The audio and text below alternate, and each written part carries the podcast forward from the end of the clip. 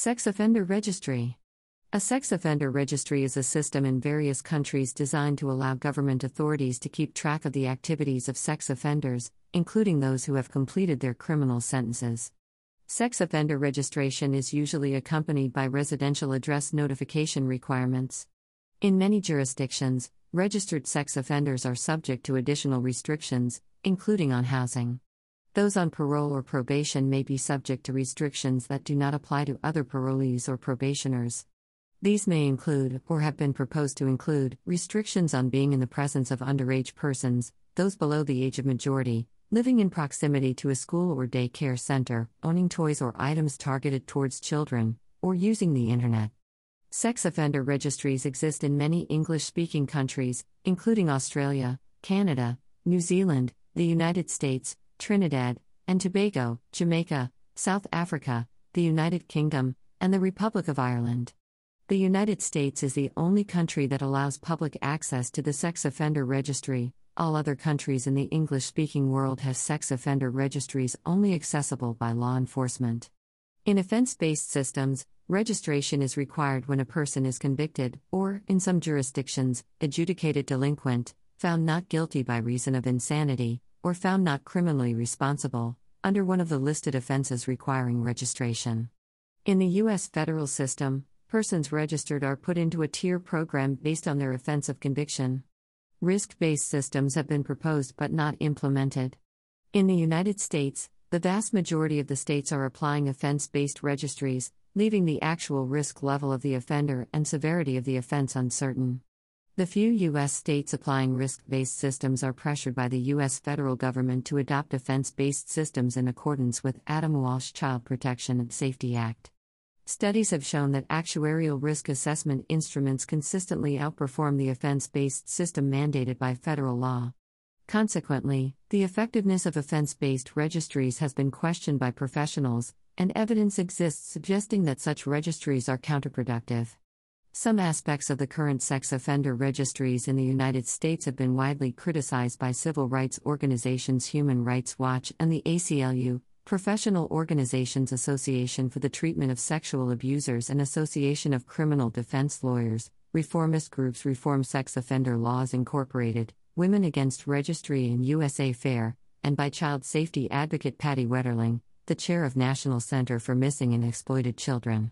Virtually no studies exist finding U.S. registries effective, prompting some researchers to call them pointless, many even calling them counterproductive, arguing that they increase the rate of re-offense. United States. Sex offender registries in the United States consist of federal and state-level systems designed to collect information of convicted sex offenders for law enforcement and public notification purposes.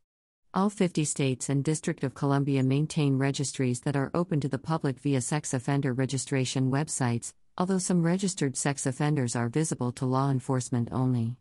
According to NCMEC, as of 2015, there were 843,260 registered sex offenders in the United States. Registrants have to periodically appear in person to their local law enforcement for purposes of collecting their personal information, such as photograph, fingerprints, name, scars, tattoos, living address, place of employment, and vehicle information. Information pertaining to names, addresses, physical description, and vehicles are made public via official websites. In addition, registrants are often subject to restrictions that bar loitering, working or living within exclusion zones that sometimes cover entire cities and have forced registrants into encampments, such as the Julia Tuttle Causeway sex offender colony. Anthropology professor Roger Lancaster has called the restrictions tantamount to practices of banishment that he deems disproportional, noting that registries include not just the worst of the worst, but also adults who supplied pornography to teenage minors, young school teachers who foolishly fell in love with one of their students, men who urinated in public, or were caught having sex in remote areas of public parks after dark.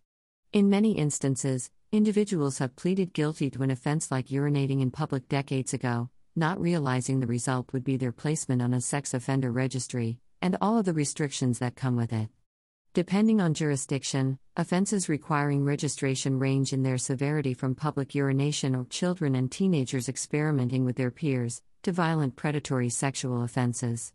In some states, non-sexual offenses such as unlawful imprisonment may require sex offender registration. According to Human Rights Watch, children as young as 9 have been placed on the registry for sexually experimenting with their peers. Juvenile convicts account for as much as 25% of the registrants. Federal Adam Walsh Act pressured states to register juveniles by tying federal funding to the degree to which state registries comply with the federal law's classification system for sex offenders. States apply differing sets of criteria dictating which offenders are made visible to the public. Some states scientifically evaluate the future risk of the offender and hide low-risk offenders from the public. In other states, offenders are categorized according to the tier level related to the statute of conviction. Duration of registration varies usually from 10 years to life depending on the state legislation and tier or risk category. Some states exclude low-tier offenders from public registries while in others, all offenders are publicly listed. Some states offer the possibility to petition to be removed from the registry under certain circumstances. A majority of states apply systems based on conviction offenses only, where sex offender registration is mandatory if a person pleads or is found guilty of violating any of the listed offenses. Under these systems, the sentencing judge does not sentence the convict into sex offender registry and cannot usually use judicial discretion to forego registration requirements, even if she or he thinks the registration would be unreasonable, taking into account mitigating factors pertaining to individual cases. Instead, registration is a mandatory collateral consequence of criminal conviction. Due to this feature, laws target a wide range of behaviors and tend to treat all offenders the same. Civil rights groups, law reform activists, academics, some child safety advocates, politicians, and law enforcement officials think that current laws often target the wrong people, swaying attention away from high-risk sex offenders, while severely impacting lives of all registrants and their families attempting to reintegrate to society. The Supreme Court of the United States has upheld sex offender registration laws twice, in two respects.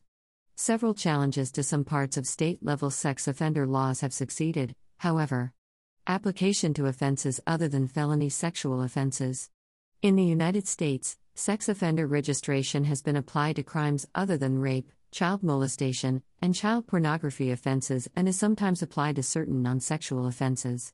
In Connecticut, those with state convictions for certain misdemeanors have to register, including public indecency, in violation of CJS Section 53A186, provided the court finds the victim was under 18, and sexual assault, fourth degree, in violation of CJS Section 53A73A. In New York and various other states, crimes that society does not necessarily view as sexual in nature are also considered to be registerable sex offenses, such as kidnapping, sexual misconduct, unlawful imprisonment, and in some cases sexually motivated offenses, such as assault, burglary, etc., that are not categorized as sexual offenses unless the court determines that the offense was committed pursuant to the offender's own sexual gratification. In New York specifically, kidnapping and unlawful imprisonment are registerable offenses only if the victim is under 17 and the offender is not a parent of the victim. In Kentucky, all sex offenders who move into the state and are required to register in their previous home states are required to register with Kentucky for Life, even if they were not required to register for life in their previous residence. A few states have also created separate online registries for crimes other than sex offenses.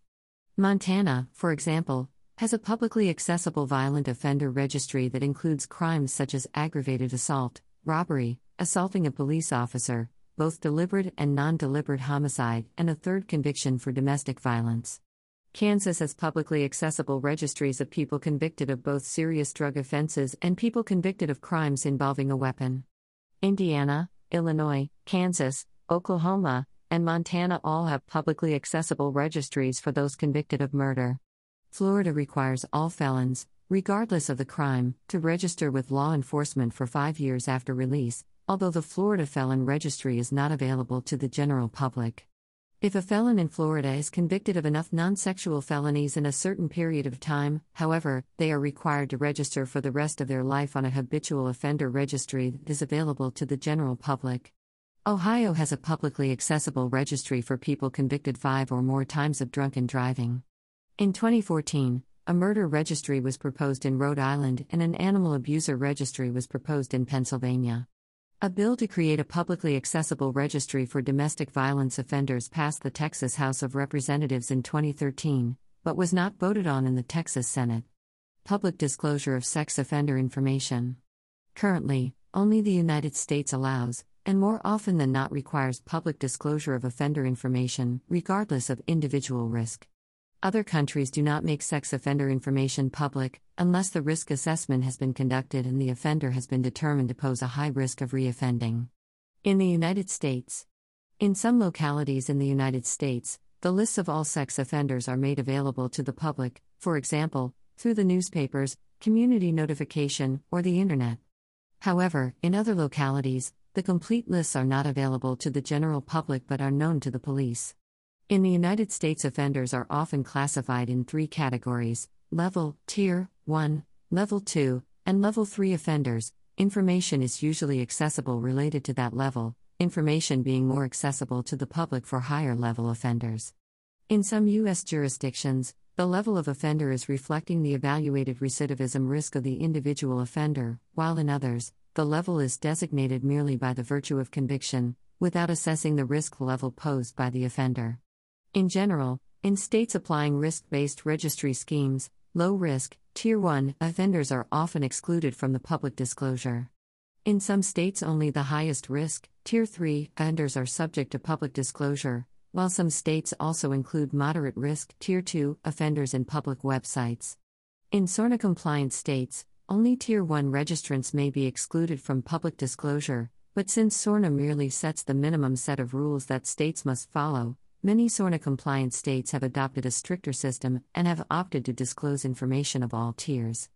Some states have disclosed some of Tier 1 offenders, while in some states all Tier 1 offenders are excluded from public disclosure. Just like states differ with respect to disclosure of information regarding different tiers or levels, they also differ with respect to classifying offenses into tiers. Thus, identical offenses committed in different states could produce very different outcomes in terms of public disclosure and registration period. Offenses classified as Tier 1 offense in one state with no public disclosure might be classified as Tier 2 or Tier 3 offense in another, leading to considerably longer registration period and public disclosure. These disparities in state legislation have caused unexpected problems to some registrants when moving from state to another, finding themselves subject to public disclosure on their destination state sex offender website, and longer registration periods, sometimes for life, even though they originally were excluded from public registry and required to register for a shorter period. Some states appear to apply catch-all statutes for former registrants moving into their jurisdiction, requiring registration and public posting of information, even when the person has completed their original registration period. At least one state, Illinois, reclassifies all registrants moving in the state into the highest possible tier, sexual predator, regardless of the original tier of the person, leading to a lifetime registration requirement and being publicly labeled as a sexual predator. As noted previously, Kentucky requires lifetime registration for all currently registered individuals who move into the state. Determining the tier level and whether or not a person would be subject to public disclosure, when relocating to another state, can be close to impossible without consulting an attorney or officials responsible for managing registration in the destination state, due to constantly changing laws and vagueness in some states' legislative language. While these disparities in level of public disclosure among different states might cause unexpected problems after registration, they have also caused some registrants to move into locations where public disclosure of lower-level offenders is not permitted, in order to avoid public persecution and other adverse effects of public disclosure they were experiencing in their original location.